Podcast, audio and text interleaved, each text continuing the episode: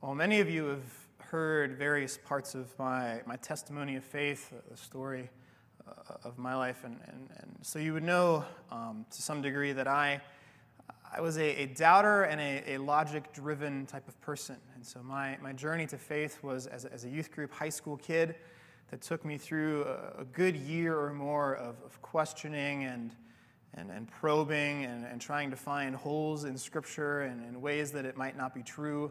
Um, and over the years, I was worn down. Um, but one of the struggles initially that I had uh, when coming to faith, when trying to reckon with all of these things that I was hearing about in church and in youth group and, and various places, was that I saw a, a, a very large degree of incongruency between what the scriptures said and how life ought to be lived and the things that God tells his people and the people themselves. Uh, maybe that's part of your story. Maybe you have been to church and been disillusioned by church uh, by some degree.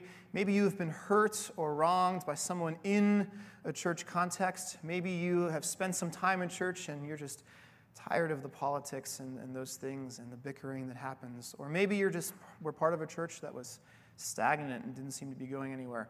I, I struggled significantly because what I would see is I would see people come on Sunday morning, just like now, and gather and worship and sing these songs that spoke of God being the most precious and the most high and the most holy. And then I would see those same people in school or at the mall or at various places. And there was just this disconnect between what was proclaimed by their mouth on a Sunday and what was lived for the rest of the week. Again, I'm a fiercely logic driven person. I was trying to discern whether these things of God were true, but one thing I knew was if they were true, they really would have to change everything. And I didn't see that change in a lot of people. Now, I don't say this in a judgmental way. I think we understand that we are all sinners in the sight of God. I think to demand perfection in this life from Christians is probably a silly proposition. But in my high school idyllic mind, that was the issue. Part of the way I actually came to faith was because I ended up on a mission trip with some students, and for the first time, I saw for a whole week straight, I actually, this congruency, I saw lived out what Scripture proclaimed. We were there and we were serving and we were praising God and we were putting Him first. And I saw people fundraise, like work to go to another state to work more.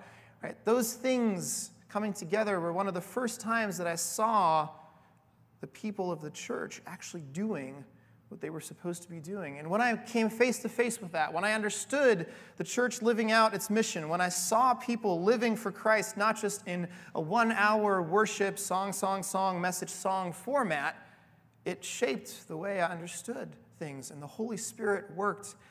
And I invited Christ into my heart because that I wanted to be a part of. The challenge that I had as I look back is that what I wanted the people of Christ and the church to be as a high school idyllic kid was the kingdom fully realized. It, I wanted something that we didn't yet have. Right? When we look in the words of Revelation and we see what's coming when Jesus returns, with sin being no more and every tear being wiped and everybody just praising the Lord and com- completely under his reign, that's something that we long for. See, I wanted that in the church present. And when I didn't see it, it bothered me. And it caused me to turn away for quite some time because I didn't want anything to do with the hypocrisy. If Jesus is who he says he is, then it changes everything. I didn't see the change. So we've been talking about the church and the kingdom. And I realized that that kingdom is what I was longing for. See, we've, we've tried to distinguish what is the church, what is the kingdom, how do they relate, how do they all function together. But one of the things we need to understand is they are not the same. We'll look at that a little bit later. The visible church that we spend time in is very far removed currently from this idealized picture. We aren't in the already, right? We have this already, not yet where we have parts of the, the reign of God that, are, that we see in our lives. We see that, that, that the Lord conquers certain sin. He is with us, He equips us, He saves us, He promises us salvation. We live somehow in the here and now of the kingdom, but yet it's not fully realized. Why? We have people that we know this year that we have lost. There is disease, there is illness, there is sinful hearts. You have strifed with people this year. Within the church, there's division. Outside the church, there's even more of it. If you want an evidence that the kingdom is not yet fully realized, all you have to do is look at the past year and the level of divisiveness. My friends, that can't be how the kingdom actually will look. And so we know that the church isn't there yet. So, what does that mean for us? What is this church that we take part in ultimately? That's what we've been trying to look at for the last few weeks. But what is it and what is our role in it? Well, today I want to take a look at Matthew 16, 13 through 20. It's the confession of Peter as he's spending, as Jesus is with his disciples. And he asks them, Who do you say I am? And they start to answer him. And we see this blessing that the Lord will give Peter. But first, some context. See, Jesus has just returned from, to, to Galilee. He's been out and about and he's come back to Galilee, and immediately he is tested by the Pharisees and Sadducees. They keep throwing these curveballs at him as if he doesn't know how to deal with them. But every time he comes back to there, it seems like he is attacked, questioned, tricked in some way by the religious leaders. And so we have this weird out of step where those who were supposed to be the ones who welcome and embrace Jesus on this earth are the ones that reject him and those on the fringes are the ones that are following him.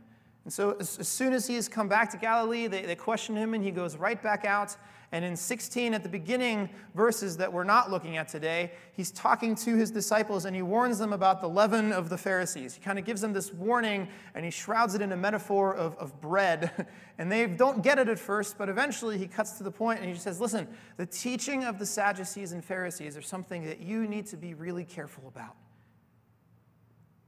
I know they're the leaders of our day, but you have to watch out because they're not telling you the truth. There's something more, there's something better. There's ways in which they are completely messing up the way that the kingdom is supposed to work. And so, right after that, we get into this passage for our day, and Jesus starts to get very personal with his disciples. This is one of the first time we actually get a glimpse for who Jesus truly is. So let's read together. It's Matthew 16, 13 through 20. Now, when Jesus came into the district of Caesarea Philippi, he asked his disciples, Who do people say that the Son of Man is? And they said that some say John the Baptist, others Elijah, and others Jeremiah or one of the prophets. Then he said to them, But who do you say I am? Now, Simon Peter replied, You are the Christ, the Son of the living God. So we have this distinction between who people say he is and who he asks the disciples to say he is. And a lot of people think that he's a big deal, but no one is willing to confess who he truly is until he asks Peter and he says, You are the Christ, the Son of the living God. And in response, here's what Jesus tells Peter. And Jesus answered him, Blessed are you, Simon Bar Jonah, for flesh and blood has not revealed this to you, but my Father who is in heaven. And I tell you, you are Peter, as if he didn't know his own name, and on this rock I will build my church. And the gates of hell shall not prevail against it.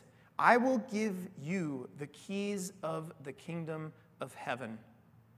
And whatever you bind on earth shall be bound in heaven, and whatever you loose on earth shall be loosed in heaven. And then he strictly charged the disciples to tell no one that he was the Christ. So, in response to Peter's confession for getting it right, he, number one, does a few things. He blesses him, and he calls him by his name, Simon Barjona, and then later on, you'll see that he says, and you are Peter. There's a change of name. This is something that Jesus does quite often. We see Levi becomes Matthew. He changes people's names in some way to conform to the new identity that they have in him. And so he says, You are Peter. Number one, you're blessed. Number two, you're Peter. And then on this rock, I will build my church, and the gates of hell will not prevail against it. Something we'll look at in just a second. But that phrase is one of the more controversial phrases of Scripture. And then not only does he call him the rock, but he says, I will give you the keys of the kingdom. So, this kingdom that we've been talking about, this ultimate reality that all things are under the reign of Christ, Peter gets the keys to that. And we'll see what he does with those keys. And then he gives him the power to say, Whatever you bind on earth will be bound in heaven, and whatever you loose on earth will be loosed in heaven. There's a few takeaways that we need to understand in this passage. The first is this Peter is not a rock. I know that sounds perhaps silly, um, and, and he's not, he's literally not a rock. Um, he's also figuratively not per se a rock. We can get into the nuances of, of, of, the, of grammar and, and, linguistics, and we can look at, you know, the, the word for rock, Petra, in here is not masculine but feminine and all these things. But in the end, this is one of the passages that is mistaken in a lot of theological contexts. This is one of the primary verses of Scripture that, for instance, the Catholic Church bases its papacy on. Right? Peter, to them, was the first pope. He was the rock.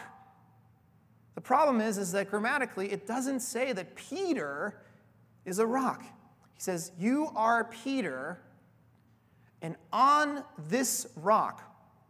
Right? Why, would, why would he say it that way? Why would he say, why would he say, You are Peter, the rock, and on you I will build my church? He doesn't say that. He says, Peter, you are Peter, and on this rock, as they're standing next to each other talking. So, what is the rock that, P- that Jesus speaks of? It is the profession that Peter has just made when he says, You are the Christ, the Son of the living God.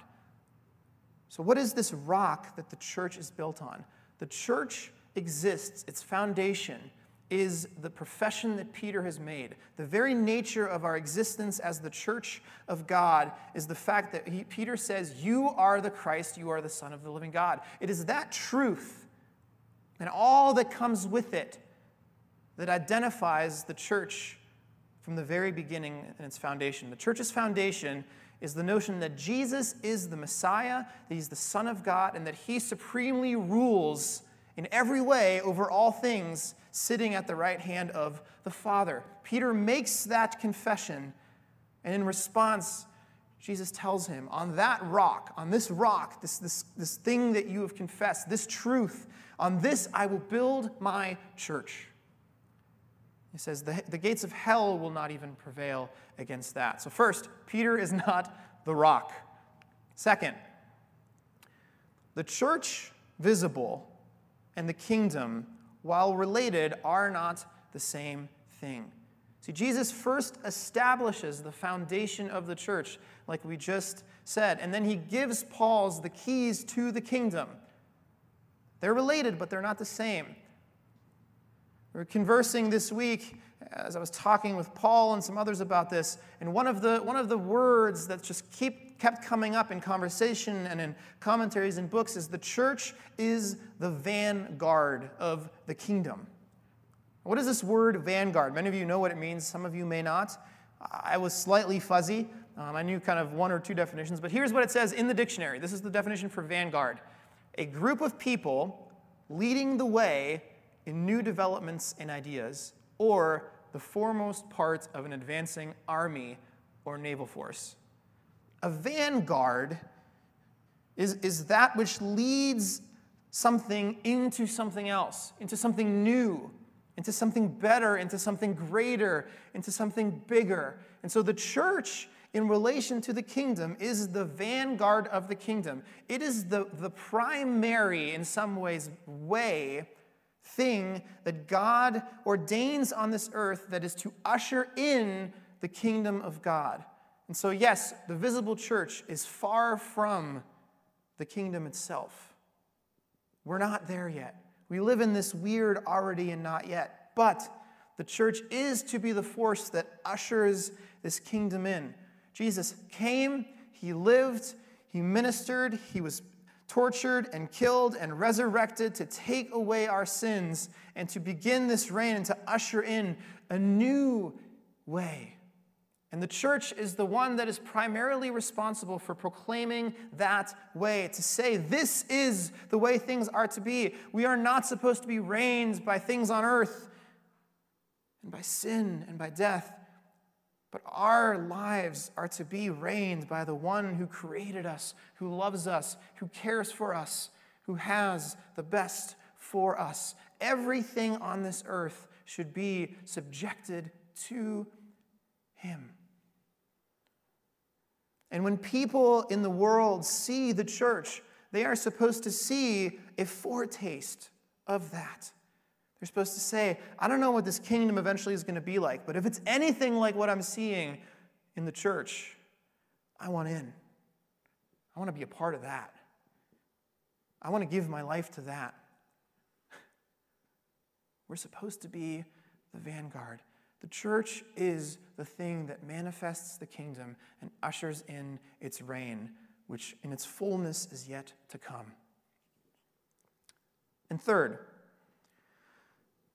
the church is not the only means that we have of manifesting the kingdom.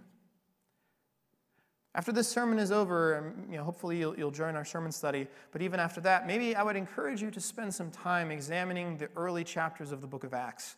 Because one of the beauties is we have this account of Jesus coming, dying, resurrecting, and ascending, and then the people are just left to start the church. And we actually see what it was like. We can read about the early church. The people lose Jesus in, in, a physical presence type of way, and all of a sudden they have the Holy Spirit. And how do things start? It's the ultimate church planting story. And so I encourage you to read it because one of the things you will see is what Peter along with all of the others, does with the keys that he's been given.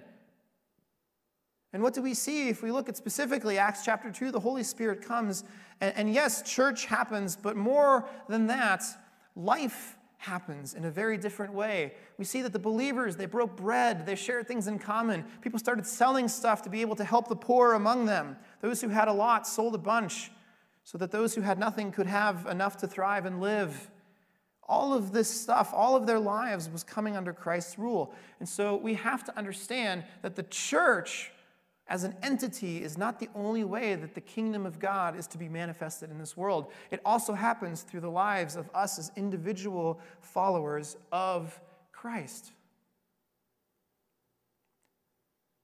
The way that you live when you're at your job, when you're with your family, the way you parent your kids, the way kids you treat your parents, all of these things, the way that you spend your money, the way that you spend your time, the way that you use your talents to either glorify God or yourself, all of these things are opportunities for us to manifest the kingdom, to in some way be vanguards of the kingdom as we are out and about. And because we are a part of the church, it's the church going out to do its thing. I want to read you a quote by, uh, by a man named Gerhardus Vos. He was a late 19th century, early 20th century theologian. In some ways, he's, he's called the father of Reformed biblical theology uh, for, for the, the, the theological uh, nerds out there who want to know about that. But he says this, and, it, and it's worth our time. Undoubtedly, the kingship of God as his recognized and applied supremacy. So, in every way, the way that God rules is intended to pervade and control the whole of human life in all of its forms of existence. This is the parable of the leaven. This is what it teaches. These various forms of human life each have their own sphere in which they work and embody themselves. There's a sphere of science, a sphere of art, a sphere of family, and of the state, and a sphere of commerce and of industry. Whenever one of these spheres comes under the controlling influence of the principle of the divine supremacy and glory. And this outwardly reveals itself. There we can truly say that the kingdom of God has become manifest. Now, that's a mouthful. Um, I would not recommend that if you're tired that you just sit down and start reading Vos.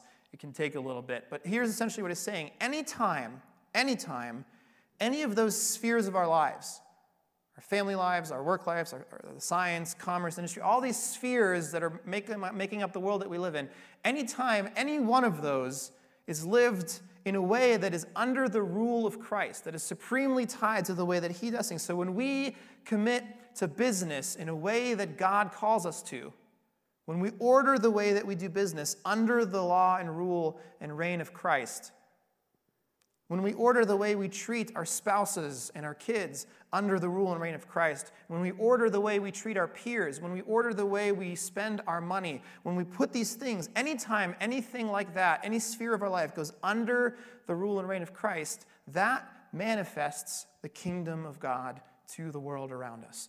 When people see the way you do these things and they say, wow, that really lines up, they're getting a glimpse and a foretaste of the kingdom of God. In our study a few, a few weeks ago, I talked about you know, the, the marriage metaphor that we have. Part of the reason that God gives us marriage is so that we can manifest the love that Christ has for his bride. Not that we compare husbands to Jesus, no, we are not Christ, but in some way, the, the way that we love shows the way that Christ loves his bride, the church. Right? These ways that we live are things that give the culture and the world around us a taste of what the kingdom of God is like. The church is the primary way that God has chosen by which we will usher in his kingdom, and we are to be a part of that vanguard. And if we're honest with ourselves, including me, we don't always act like it. I think a lot of times we think of the church as something to consume rather than an army to join. right, the analogy of, of a vanguard as an army that's the first on the front lines, I don't know about you, but oftentimes in the church, that's not how I feel. I feel like we spend more time worrying about the minutiae and the details, about whether we liked that song. Right? When the service ends, what will you ask yourself? Are you going to ask questions like, yeah, did I like that first song? Did I like that piece that they did? Did I like the sermon? Uh, I would have rather seen it preached this way, or I would have rather he said this. Or are we going to start to ask ourselves, how can what we've heard this morning shape the way that we go out and project the kingdom and, and, and be the vanguard of the kingdom to others?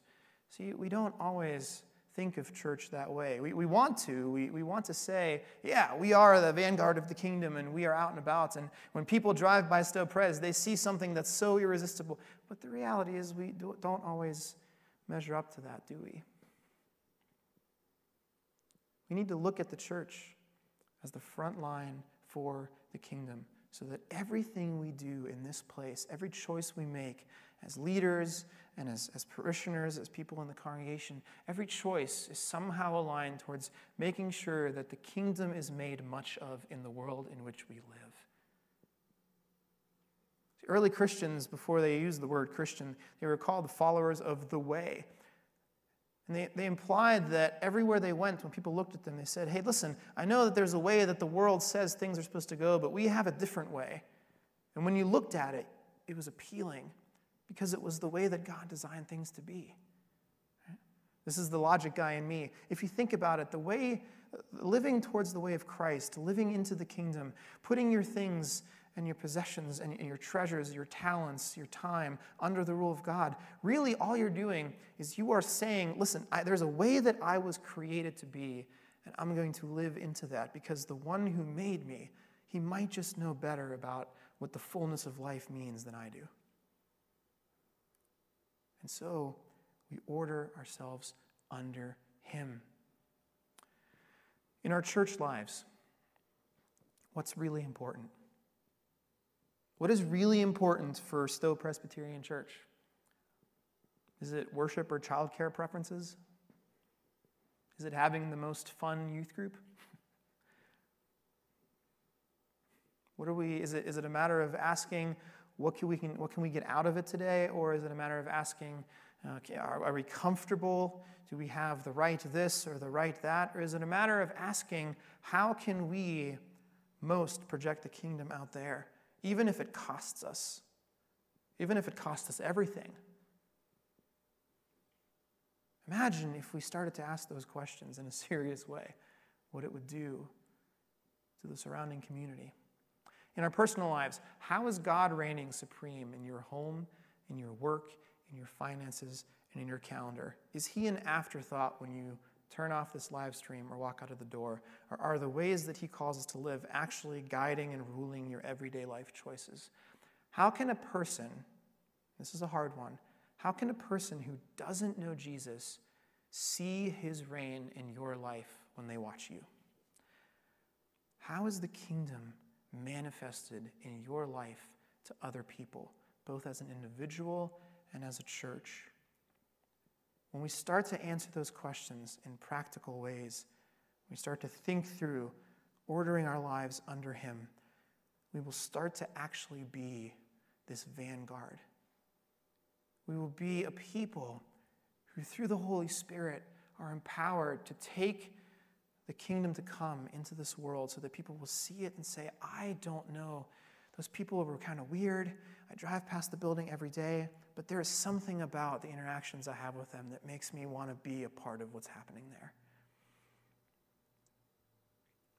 And people will come when we go out. They'll be curious. That's how I came to know Jesus. it wasn't because the sermon was great or the live stream was 1080p or the sound quality of the song was wonderful. Was because I, for the first time in a year of being part of a church, saw people actually living the way that they were intended to live by the way that Christ calls them. And when I saw it, it was irresistible. Because the Holy Spirit was working in me all that time. And His grace is irresistible. a little bit of a Calvin reference in there. I couldn't resist. How are you living into the kingdom? And is your life, both as a church body and as an individual, manifesting that kingdom? And if it isn't, I encourage you to pray this week about some of the changes you might make. These are hard things. But with the guidance of the Holy Spirit, in prayer and in petition, we can ask the Lord to shape us and change our hearts.